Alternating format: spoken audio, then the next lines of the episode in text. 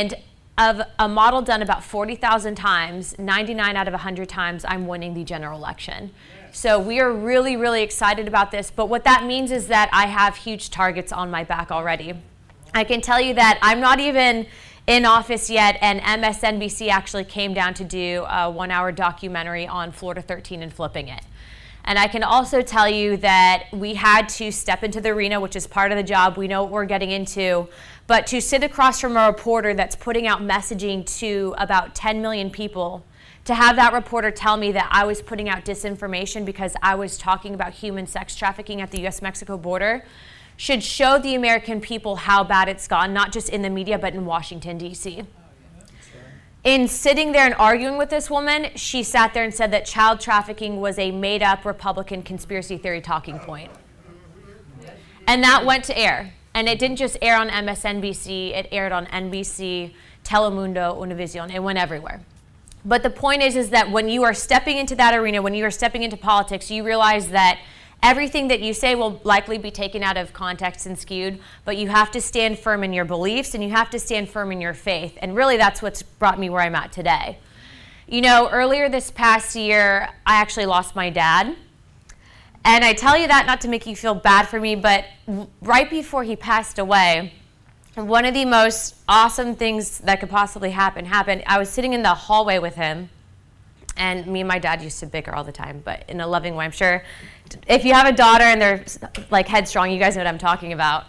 Um, but I sat there with my dad, and he goes, Anna, I know you're going to win, but I'm not going to be there to see it. And I would get so mad, Dad, why are you saying that?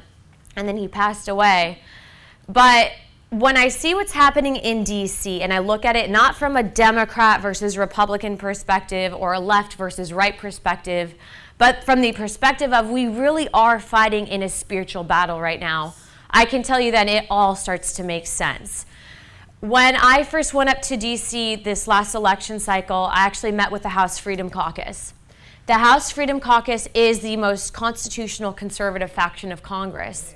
They also, for those of you who might not know, they actually have a church and they invite every single member, 436 plus members of Congress, to go to church with them on Sundays. And do you know how many people show up? Maybe 25, 30. Okay? But they do that because they realize what we're up against.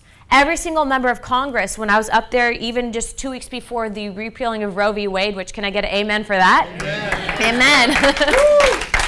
But I was up there and I was talking to Representative Marjorie Taylor Greene, and she was telling me, and, and Andy was there. She goes, You know, we were praying that this would happen, that just one justice would come forward and say, We have to repeal because it's wrong what's happening. You have the Church of Satan okay, that's actively saying that they've made it their number one objective to take the right for, or the right for choice to the Supreme Court again. I mean, in what part of history, in what part of perspective for humanity do you ever want to be aligned with the Church of Satan? Never. But that's the point is that this is becoming a more spiritual battle. And for Andy and I's story, who knows our story on why we're life? Just a real quick show of hands. Okay, my father, my mom got pregnant very young. My father asked her ha- to have an abortion. She actually said no, walked home, and kept me. And that's why I'm here today. It's because my mom chose to do the right thing, stand up for that. But when I later met my husband, Andy, he told me one of the first things he said after he asked me out was, I'm adopted. We found his birth family at 22 or 23 years old. It turns out that Andy is actually a byproduct of rape. Him and his twin brother were adopted out. But those people that say, well, I'm, you know, I might be a Christian, but I'm for pro life, except in the instance of rape and incest, no one is ever going to tell you the circumstance in which they come into this world. But the point is, is that Andy, even though those were the circumstances in which he was conceived, went forward to receive a Bronze Star and a Purple Heart and literally fought terrorism in Mosul.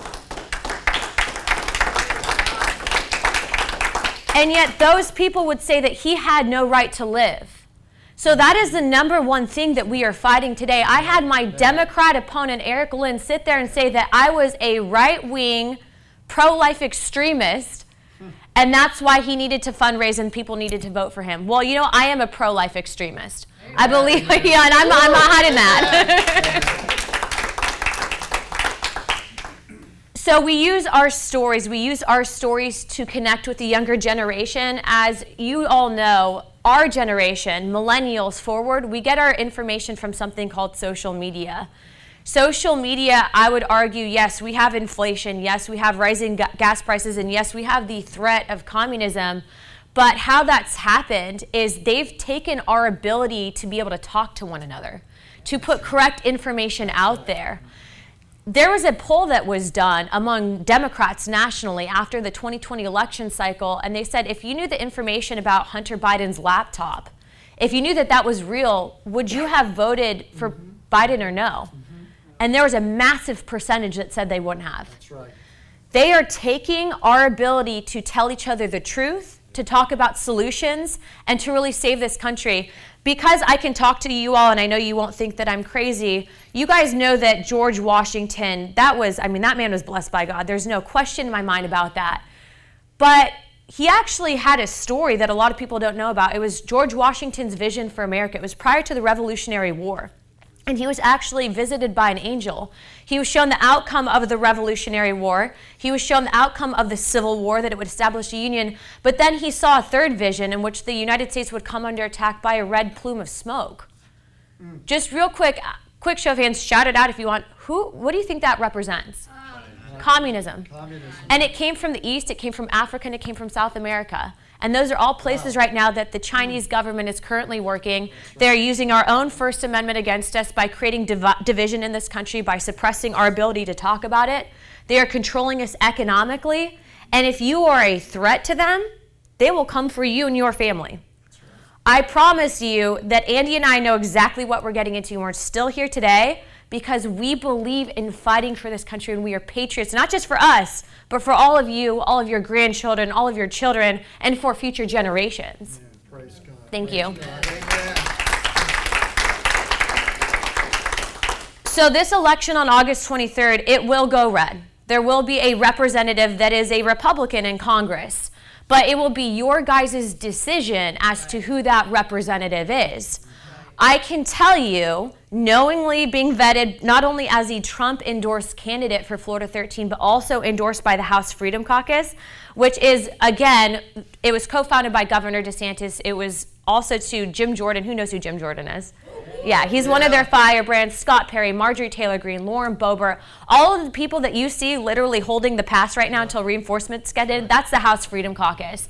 They have invited me to join, so when I am elected, I will be joining the House Freedom Caucus. I am for term limits. Thank you. I am for term limits, but I can also too say that I am literally the only vetted pro-life pro God, pro gun, and anti globalist uh, candidate for office. And that is exactly what we are fighting right now. And so in the back, I have Sam. Sam, if you want to hold up your hand real quick. Sam is one of our staffers. He's actually also, too, he might look young, but he came from Representative Lauren Boebert's office. We also have a few more staffers that came directly from President Trump's White House working on the campaign. I can tell you and hopefully give you the assurance that President Trump is not only very invested in this race, but our uh, our, our advisors are actually from Trump's team. And so this is a very key race. I mean, Florida 13, it's weird because when I compare this race to other races around the country, I can tell you that there's just something about this district. It is sometimes I'll be with Andy and I'll talk to people and you guys all know what I'm talking about where you have such like a visceral re- reaction from someone but they just hate you and they don't even know you. I get that and I'm like, "Man, I'm going to pray for that person." Seriously, I am because that is what we're up against. You know, when you are bringing the truth, when you have that spirit, sometimes your spirit will make another's unsettled. That's what we're seeing. Yeah. But we're going to win it. I ask for your prayers. If you guys want to get involved, please get with Sam. He has information in the back. We actually brought things for you. So we have stickers if you want to put one on your car. We have yard signs with us if you want to take one home. But also, too, we're going to need door knockers, sign waivers, people that can actually go out into the community and share our message because what we're finding is because I am the candidate that I am, we're still being suppressed by big tech and we're one of the only ones. Right. Okay, that should That's show right. you a strong indicator of who the threat is. It should show you when you have MSNBC down here trying to attack us and uh, you have Forbes magazine going after us that we are a massive threat, not just to the status quo of what exists currently, but the potential that we have to target the largest voting minority in the country, which are Hispanic Americans, which will, I believe, have been brought and activated yes. now yes. to help save this country because we are a Christian Judeo based faith, and Amen. culturally we are conservative. Amen. And so we will be targeting that. Real quick, do I have time to take yes. questions or okay? So I, I want to just open this up to you guys all right now. I do believe that if there's something that I can answer, if you guys have questions, I don't claim to know everything, but I promise you, if I don't know the answer, I'll get back to you as soon as I can. Um, do you guys have questions for me about the campaign currently, about what President Trump is up to, about the state of our nation, anything? Anne. And then I'll. Would you please share with the audience how President Trump endorsed you? Yeah, so the endorsement process, to be clear, I was endorsed in the general election last time. I am endorsed for the 2020 primary election this time. So President Trump actually typically sometimes he'll stay out into a general election but he saw exactly the landscape here and he's like no no we're not letting this happen. You're, you're it. So he tapped me in. So the endorsement process is extensive. I actually did not know that i was being put in for it when i started the initial process. So i actually initially went through it was a um, an interesting like survey questionnaire. It was about 300 questions but I didn't know that that was for the endorsement. Okay, I just I thought it was kind of we get questionnaires all the time from different organizations, etc. So I thought it was one of those things. Um, I was then asked to come to DC, and I was in this dark room. I felt like you guys ever see those old cop movies where there's like the light on, you're in a dark room, and it's just you, and you're getting okay. It was like that. I was interrogated for about an hour, but in this meeting, they basically I don't want to say they offered me, but they, they wanted to see if I would take the easy way out, okay?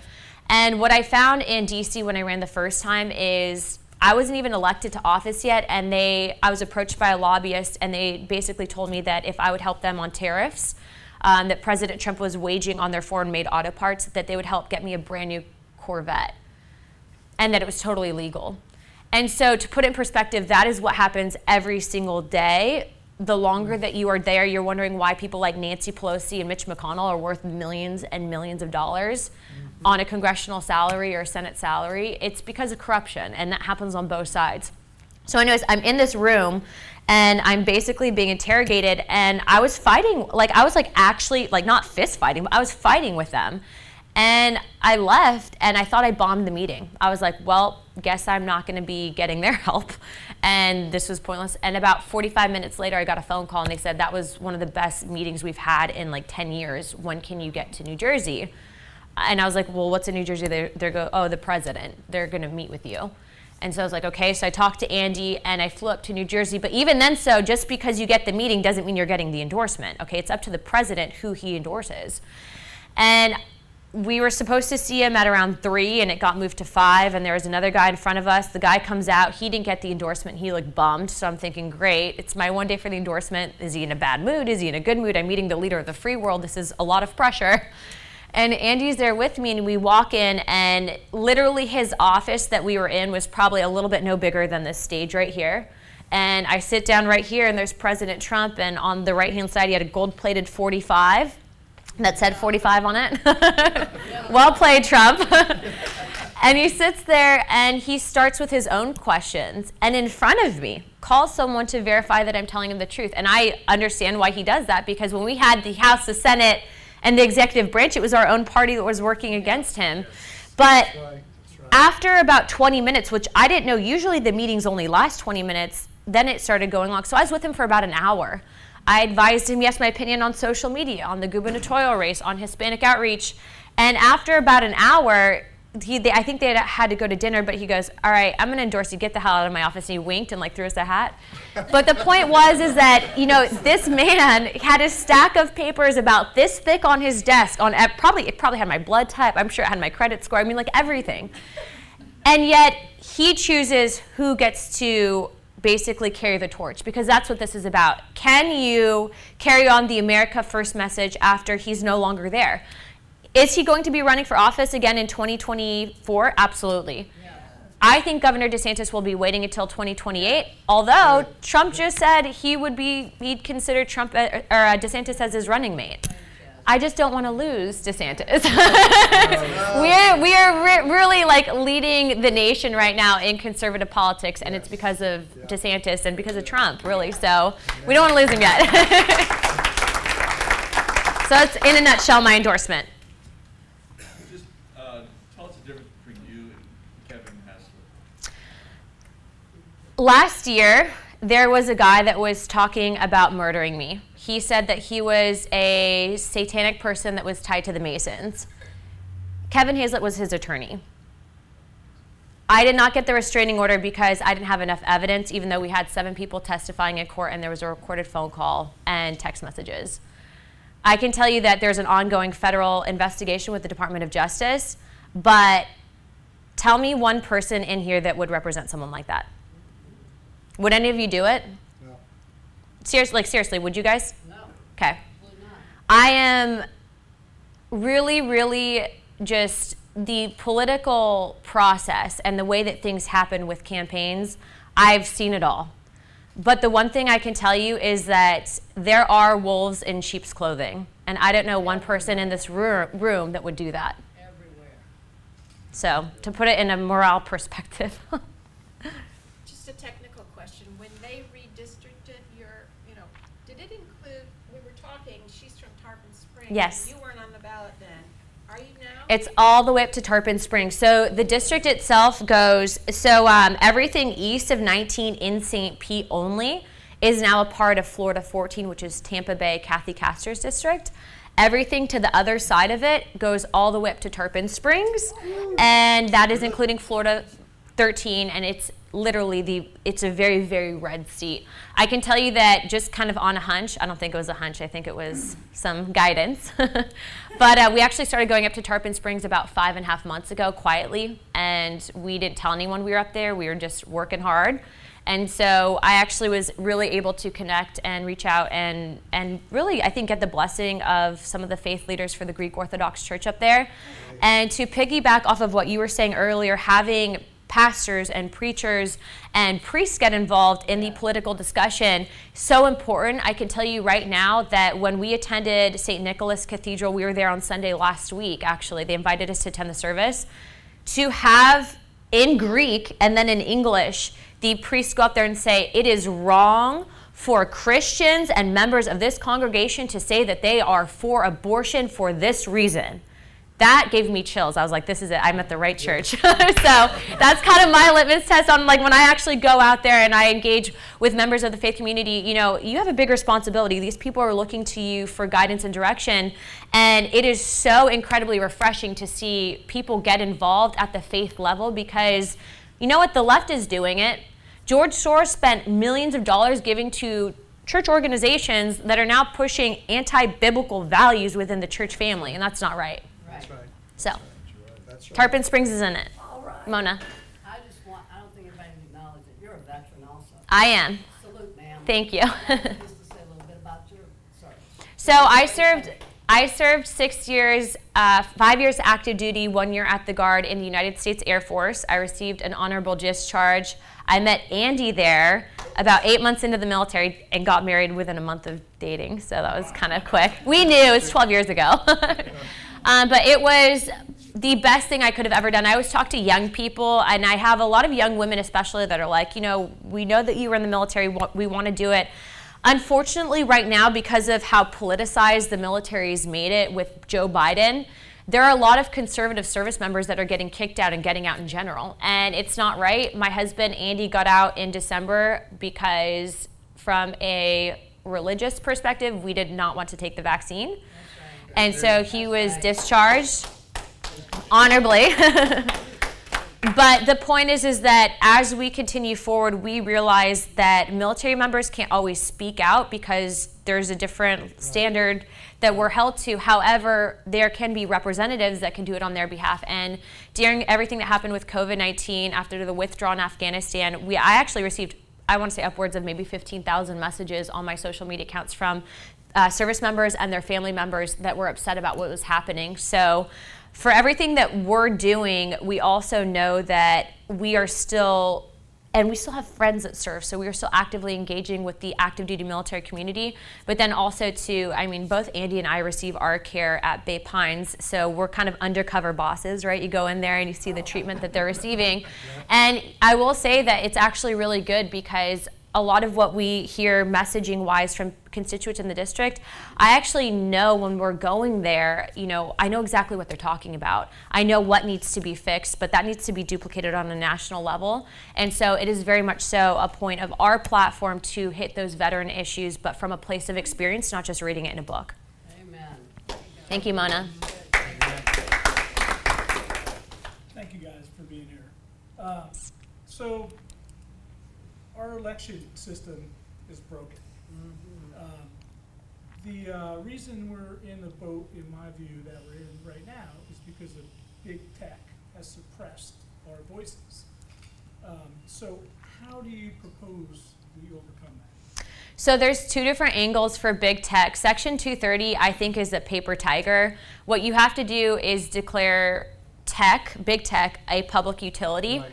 And then also too, there's two different angles because there's the angle of just being a normal citizen using having fair access and not being discriminated against.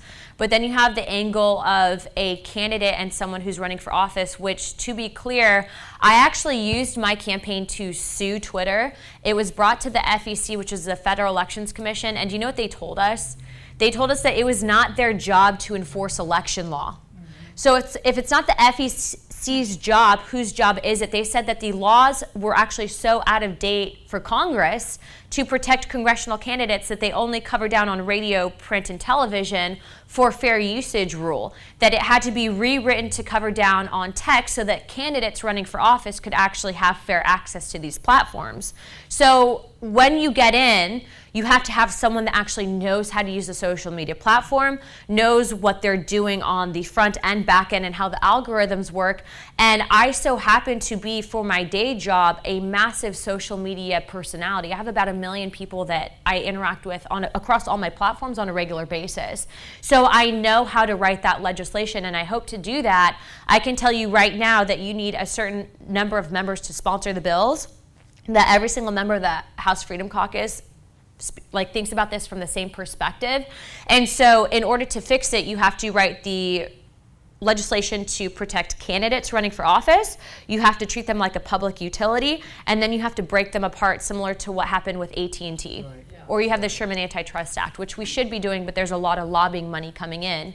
Um, in regards to the election itself, though, here in the state of Florida, Governor DeSantis, I think just yesterday, did another big thing for our elections here. But unfortunately, we need this legislation to be in places like Philadelphia and California and Arizona, and it's not. And so the way that you can actually prevent that from happening again is you actually, one, you have to have election day literally be a national holiday, in-person voting one day, no no mail Yes. afterwards, and then also That's too. I mean, they did weaponize COVID nineteen. That is not that Absolutely. is not a lie. That did happen, and so we're seeing that now. But it, to piggyback off of that, if you guys have any questions on that, head to 2000mules.com. This is not a, s- Yep. a paid sponsorship for 2000 Mules, but you guys really should check it out and watch the documentary. Yes, amen, yes. Any more questions? Yeah, one, one more, Anna. Uh, When you get in, and when House and Senate go all red, what we've gone through the last three or four years with the dictating, hmm. the lies, the- basically perjury and everything, will the ones that perjured themselves and did things like that, would they be held accountable? I think that we have to take back the presidency before that happens because those appointments for who's head of those departments is done by the Biden White House, and they are so corrupt. There's a book called The Man Behind the Curtain. You can listen to the Audible, you should watch it. It talks about who really makes up the Biden administration and what ties that they have to these globalist organizations that really hate this country and hate all of you guys. And um, that's what we're really seeing right now you know, I can tell you that just using my case, for example, and like what happened to me last year with this crazy guy, if I was a Democrat, that guy would have been arrested already. Right? That's right. Right. And he's not. Okay. So to put in perspective, if that's happening to this, I mean, I could only imagine Right. up there. Amen. Want to talk about the borders? Oh yeah, I mean it's our borders right now are completely just. We already know this, but it's overrun. Uh, we did a campaign ad covering down on this, but what I can tell you is where the Democrats thought that the largest voting minority in the country would be sympathetic to this open border policy. We're not. And what we're finding is in areas like Hidalgo County, where Mayra Flores actually just flipped a seat after over 100 years of being Democrat run, that is because of that policy. So there's a lot. I can tell you that the Democrat Party has labeled me as a. I'm actually on a watch list with the DCCC, which I don't like. I mean, I'm sure I'm on multiple watch lists, but I mean, the fact is, is that they're very up, out in the open with it.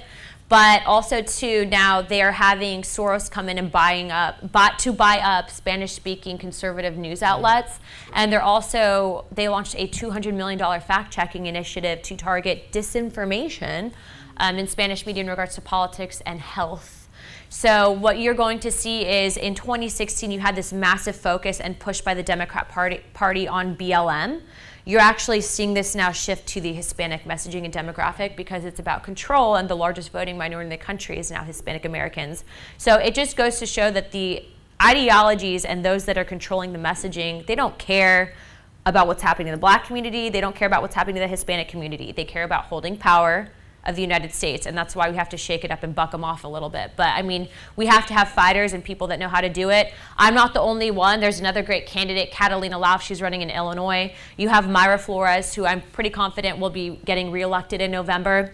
You have uh, Cassie Flores in Texas as well. So there's a lot of good conservatives that are coming out and fighting this.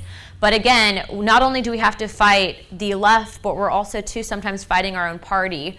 And so that's really what sets me apart is I'm not from the system, and I'm very proud to say that. so, thank you guys. If you at all want to again pick up stuff, we'll be here after church. And thank you so much for your time. Oh yeah, real quick, Andy, come up real quick. They want you to say some stuff. Uh, all right. um, I let's see. I was I was thinking about uh, a youth sergeant major, um, and just kind of what you were saying as well too. Has anyone here seen the seen the TV series Band of Brothers? Really there's a lot of good. There's a as far as military leadership goes and just life lessons, which I think coincide a lot of the times. There's a really good quote from one of the NCOs talking about one of his lieutenants in, in that series, and he says something like, uh, Lieutenant Dike wasn't a bad leader because he made poor decisions. He was a bad leader because he made no decisions. Right. And I'll, uh, oftentimes, I think um, people just don't act, and I think just not acting is just as bad as doing the bad thing. Um, and we see that more now now um, now than ever. So uh, it's really a lot of work, like everything that she's doing. Um, so we appreciate your support because it's it's aggressive. Um, people say horrible things to her all the time, and I just have to, as the husband, go. you know, I can't I can't solve this problem how the military trained me to solve these problems, um, but that's fine. It's new ROEs, and I get that. So, um, but just thank you, sincerely, thank you for for your support. It's a lot. Thank you guys.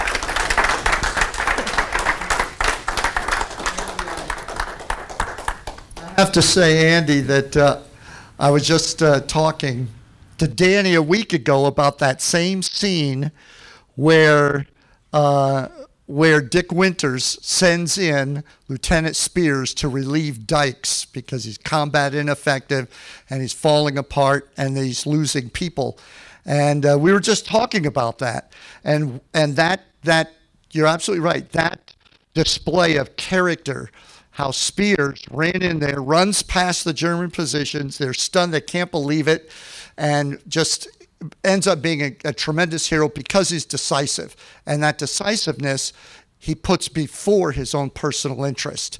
And really, quite frankly, that's what makes people heroes in the moment that they live in. And each and every one of us have the opportunity to become a hero like that in our home, before our children, in our communities. And, and I hope we've inspired you today to be that kind of person. You have to step out of your comfort zone. Uh, sometimes you have to do things even with people of your own household or people who are friends of yours. One of the things that disturbs me about uh, the church and Christianity today is that we're very soft. We're very soft. We don't take rebukes well. We don't take criticism well. It's hard to tell Christians. I know this as a pastor. It's hard to get up and say things to people they they're going to disappear. You'll never see them again. And um, that's that is the soft underbelly that we need to toughen up. We need to do something about that. Um, and I really believe it begins with guys like me. It begins with the pastors. I think we have to become absolutely fearless and tell our people this is what Jesus required. If you can't take a slap in the face, if you can't tell people the truth and um, and hear it and give it, then we we need to turn. We need to uh, we need a couple more turns on the lathe, if you know what I'm talking about. And so um, I think we do need to toughen up as believers. Um, and I think we're going to get pulled into it. As we get pulled into this, I'll close with this thought. I've had a few people, and we've lost some people in our church because they said, We don't like our church going political. We haven't gone political. We haven't moved. We haven't changed. We're right where we always were. We've been invaded. Politics has invaded us. They have crossed our boundary line. They have kicked our front doors open. They've come into our house and they have started to take our job away from us. It's our job to say God created them male and female.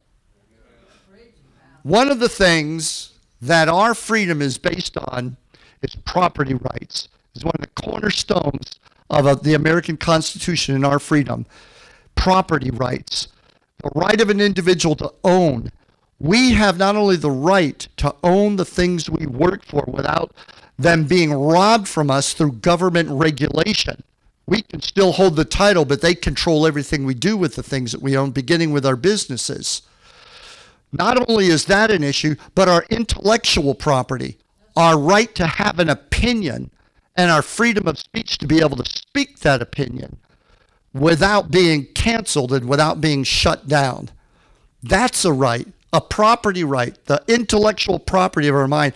And finally, the property right of reason.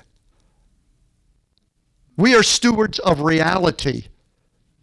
The enemy lives in a fantasy world. The fact is that they use fantasy as a weapon against us. But the Bible says that God created them male and female. God said that. And we have every right to have that opinion. Yet that right to think and to speak, that right of intellectual property is being taken away from us today. We grew up in a world where we believed that our children were our children and that we had a right to raise them. And today, if you don't believe it, you're going to hear a couple of people, and, and Dawn Peters will be talking about it on this stage next week, that your right to raise your own child is being taken away from you and you don't even realize it until you go down to a school and stand up to them and say, I want to see what you're teaching my child and you'll quickly run in to a force of resistance. Those educators today, and of course not all of them, but those educators, they've been infiltrated, believe that they are the ones that have the right to your children. They know better than you do how your children ought to be raised. When you send your kids to universities and pay a fortune and you're, you're, you're, they've hooked you up to a blood IV and draining the financial lifeblood out of your bank accounts to pay for an institution that's corrupted your children and turned them against you after four years, believe me, they believe they own your children.